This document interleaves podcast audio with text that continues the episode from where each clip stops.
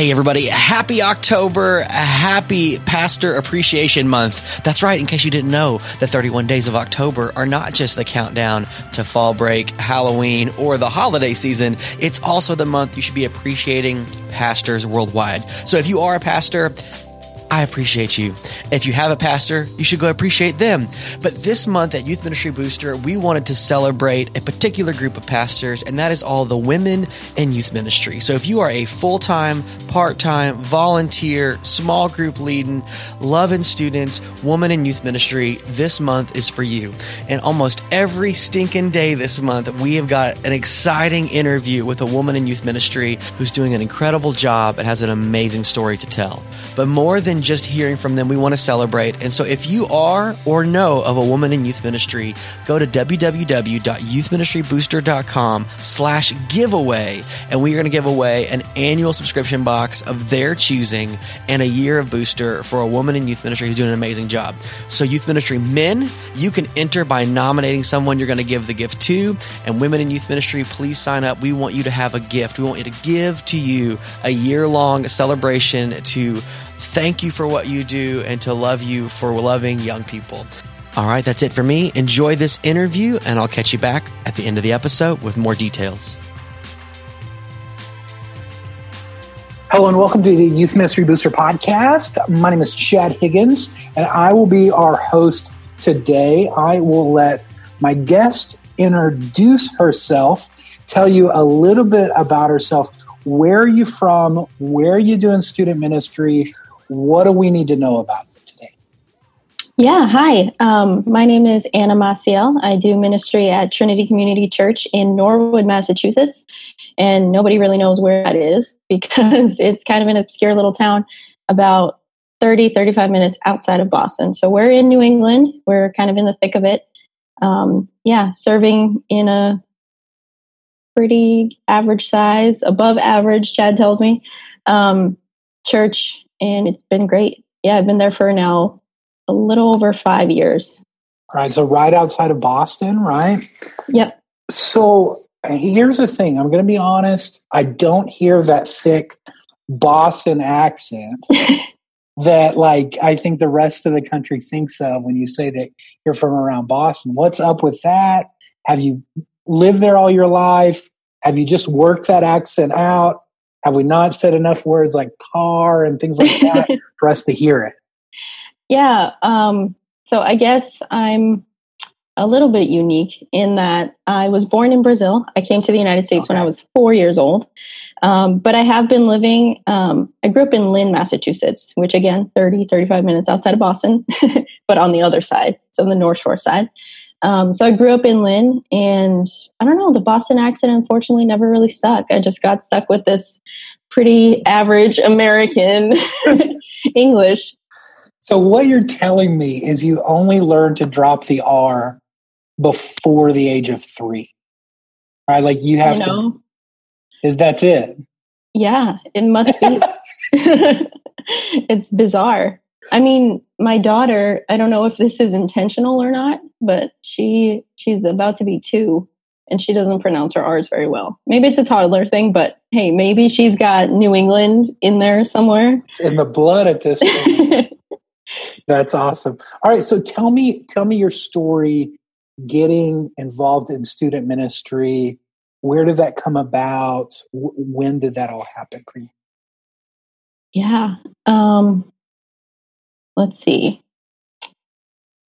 I was in high school and I grew up Catholic my entire life. It was about my freshman year, and God totally rocked my family's world. Um, we're going to dive into a little bit of my testimony here, but yeah, so I'm a freshman in high school, trying to navigate all of that as a firstborn immigrant kid, like trying to figure out the whole, you know, life as a as a teenager.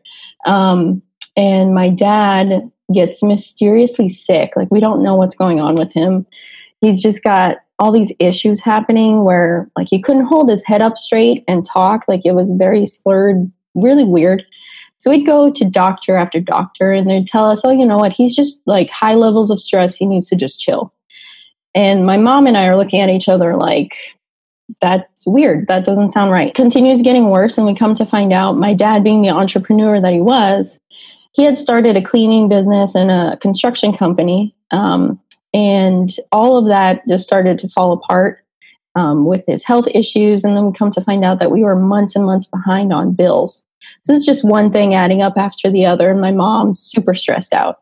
And I'm the firstborn kid who speaks English. So I have to like fill out all the paperwork and pay the bills and help. So I'm seeing all this behind the scenes stuff. And my family life's falling apart. My parents' marriage is falling apart. It's just ugly. Um, so one of my mom's friends went to a Brazilian Pentecostal church at the time. And she's like, hey, you know what? Why don't you give this church thing a chance? Why don't you give God a chance to break in? Because um, she's like, I know you guys are Catholic and this is weird for you to like branch out, but try it.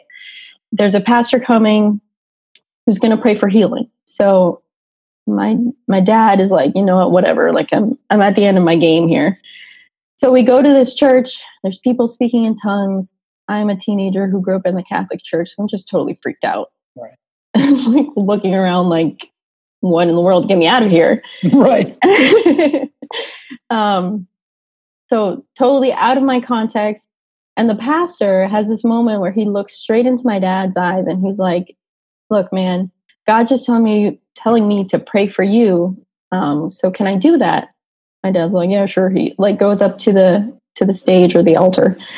And pastor starts um, kind of rattling off everything that my family had been going through the past couple of months and it wasn't like you know my mom's friend had had told him or something it was just divine revelation because this guy had just flown in from brazil um, so he's rattling everything off he's like god wants to deliver you are you open to that and my dad's like okay just pray for me so they start praying for him, and literally all hell breaks loose. He's blood red, like screaming, demonic. Like I've never heard this come out of my father, of course.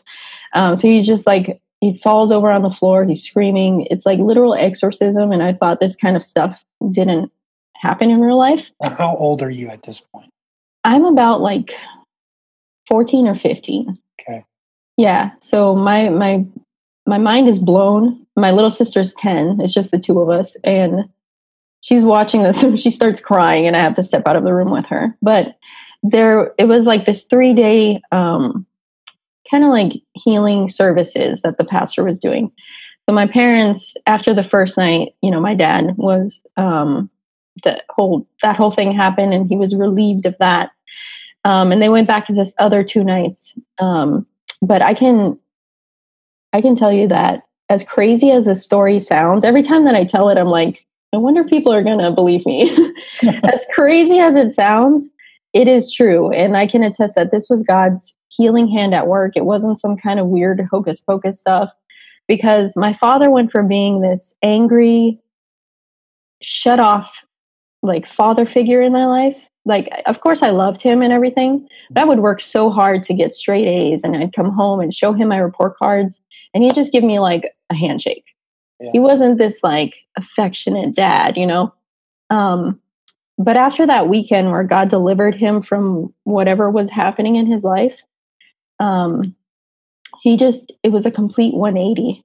He went from being this like closed off father figure to this dad that like would like I remember 2 weeks after that he just gave me the first unsolicited hug in a long time. So I like to say that my heavenly father intervened in my earthly father's life to kind of show me a glimpse of his love. Um, and that's just like the tip of the iceberg with that whole story. Like my parents are about to lose their house. And that church where this deliverance happened, um, they banded together to give us enough money to save it and my parents are still living in it to this day. Wow. yeah so it's just um, it's a family testimony. Most people have individual testimonies where they come to christ. My entire family was just shook up. Yeah. Um, god just really used that entire scenario to bring us all to faith in him. Um, so yeah being 14 and 15 at the time i didn't have your traditional i grew up in the church and loved my student pastor type of thing um, I did get involved with the student ministry in the area, and they were really cool. And let's see, I think it was senior year, junior senior year, and I'm looking like, what am I going to do with the rest of my life? I thought about going into art therapy, but wasn't super confident in that. And then I just started googling like Christian colleges because I knew I loved God, but I didn't know what to do with that. Um, and I came across Gordon College's website, um, which is not so far from where my parents live. And I was looking through their majors list, and youth ministry was on there. I was like, what? you can you can do that? Like you can get a, a, major in youth ministry. And that just blew my mind. And being it's a lot of ping pong classes right? Like yes. getting better at ping pong. Yes you strengthen your arms for dodgeball. Right. How pizza math right? It's all like yes. how many pizzas do i need to feed these many people? Yes. Um, so i was just shocked and you know just being on fire for god i was like you know what god um, I'm going to apply to just this one school. And if I get in, because I didn't really have like the highest GPA, uh, and if I get in, then that's what I'm going to do with the rest of my life. So not very smart. I tell my kids a story now, and I'm like, don't don't do what I did. Don't just apply to one school. It was crazy leap of faith, and God let it happen. but uh, be a little wiser than I was. Um, so yeah, I went to Gordon College for um, Christian Ministries, and I've been just doing this whole crazy thing since. That's awesome. What a powerful story. Yeah. All right. Crazy. So, your years of student ministry so far could be a powerful moment, a funny moment. Like, what's one of your favorite youth ministry moments so far? My favorite thing by far is seeing kids that go through our youth ministry stick around. Because if they stick around after college and they come back to church, you know, Christmas break, Thanksgiving break, um, and then spend their summers and fellowship with the kids that they graduated with. For me, that is that is like all time youth ministry win. Um, because like we all know the statistics. Mm-hmm. So I just get I'm just super proud of those kids that, you know, love our church and they still coming back, still come back. Um, but favorite youth ministry moment, the freshest one is how many years has it been now? It's been two or three years, say three years. Three years ago, um, one of my one of my students that I was really close with, and I know for all youth ministry leaders that are listening, you, you all have that one, that one kid that you love. Um, we don't want to say favorites because that's kind of a messed up word. but we all, yes, there are favorites. we'll just be honest. Uh, I always feel bad that there are favorites, but one of my favorite kids she um you know we shared a room on our mission trip. We um hung out so many times together. You know i loved this kid. She came to me one day and she's like you know what? What do you how do you feel about homosexuality? And i just answered it in like the worst possible way. I like i forget what was going on that day but i just kind of like blew up I was like, oh no, that's wrong. And I didn't know that she was like asking for a friend, you know, asking for herself, like that she was struggling with these same sex attractions. Um, and I was just super, just wasn't thinking. I was like, no, that's wrong. The Bible says that's wrong, et cetera, et cetera, yada, yada. And she just took that really hard. Um, and she started to distance herself a little bit. Um, and then it finally came out that she, um, liked another girl and started a relationship with that girl. Um, so it just wasn't handled in, I'd say, the best way. I think myself, I could have done a better job. And since then, I've learned from the mistakes and have um, looked into how to handle that in a more loving and approachable way. Um, and then the church as well, we didn't do a great job of kind of walking with her through it she kind of was hurt and stepped back and kind of isolated herself away and disconnected from the youth group. Um, so this year she graduated from high school, and her sister, one of our youth group graduates, has been um, working with YWAM in Hawaii for like about five years now. Um, so she invited her sister to come to this teen camp that they do for two weeks, and her her sister, um, my favorite kid, was like, "Yeah, I'll I'll go. It's a free trip to Hawaii."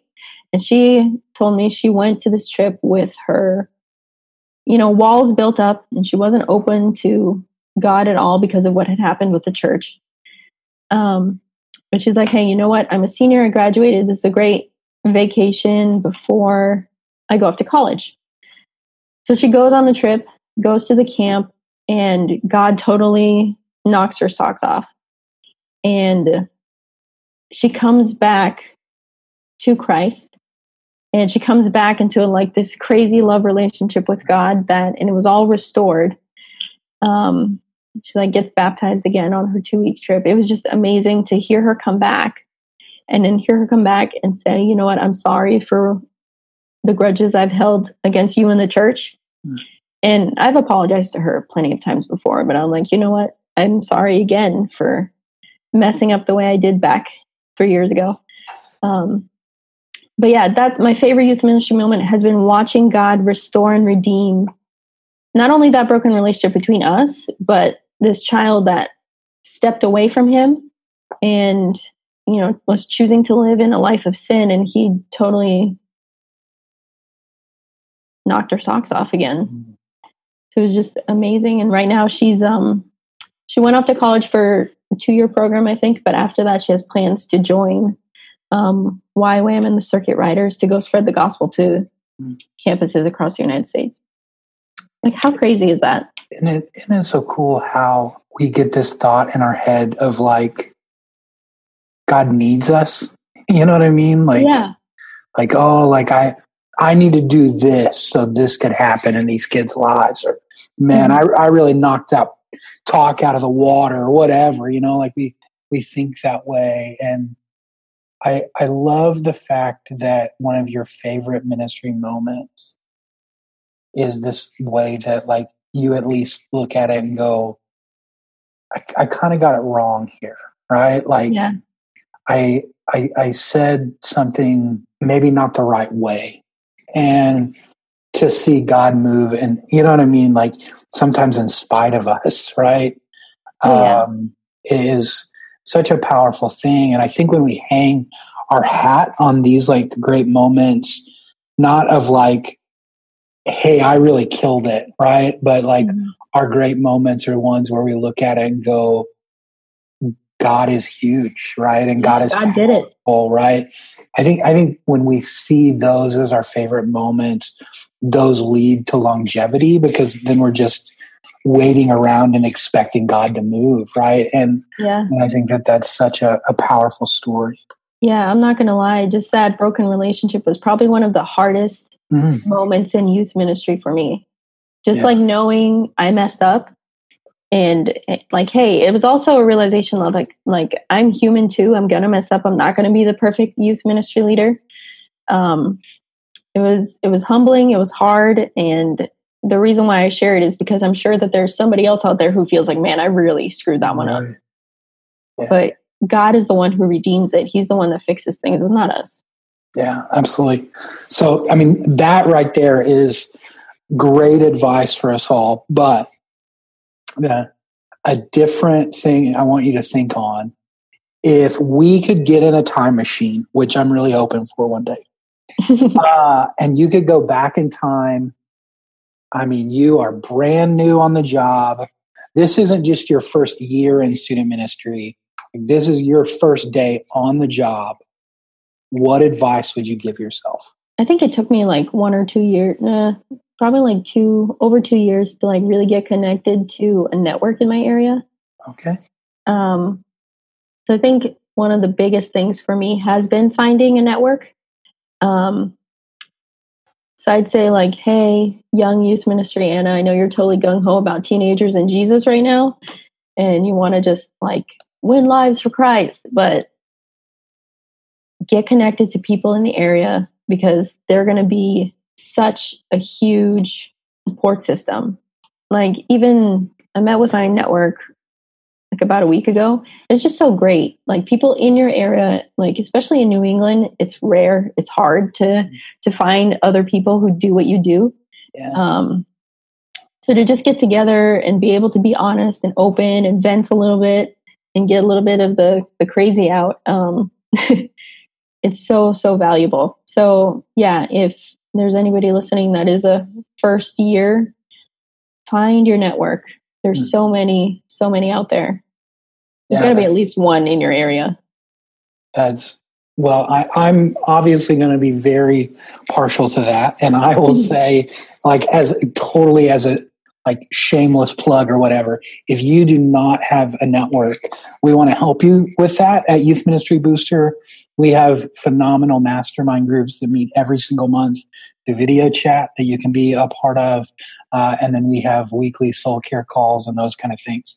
And so I completely agree with you. Yeah, it's so valuable. I think finding those people that we can share life with, uh, because let's be honest, like student ministry is hard and it's mm-hmm. weird, right? Like, yeah, it is. you don't, you can't like talk with your friend that works at the bank and try to like relate with them. You know what I mean? On like what you do and what they do and all those kind of things. And so, and I think finding whether they're, they're physical or whether they're these great like online venues where we can meet through video chat are extremely, extremely valuable. And we want um, we want healthy youth ministry practices, and I think that that's found uh, through healthy relationships with other ministers as we grow, challenge, and inspire one another. Yes, get connected, people. Anna, I have thoroughly enjoyed hearing your story today, and it has been very encouraging to me. Uh, I, I have loved so much of what you said today because it has all been about the Lord. And I, I can't thank you enough for that. Uh, in, in the midst of, as we think about ministry being about us or the work, it is solely about God. And I am so thankful for that. I'm so thankful that He uses amazing people like yourself uh, and really weird people like me. And so, uh, thank you guys for joining us uh, today on Youth Ministry Booster. We want to make sure that you plug in tomorrow as we hear from another um, amazing woman in youth ministry. There you go. That's our interview with Anna. A wonderful, powerful testimony of life change from the New England area. Anna, thanks for sharing. And again, the support system is everything. If you don't have a network, we want you to get plugged in. We want you to check it out. Chad made the plug. I'll give the website www.youthministrybooster.com. Find a network, find a group, get, as Anna said, some of the crazy out with youth ministers who understand and care. We'll see you tomorrow.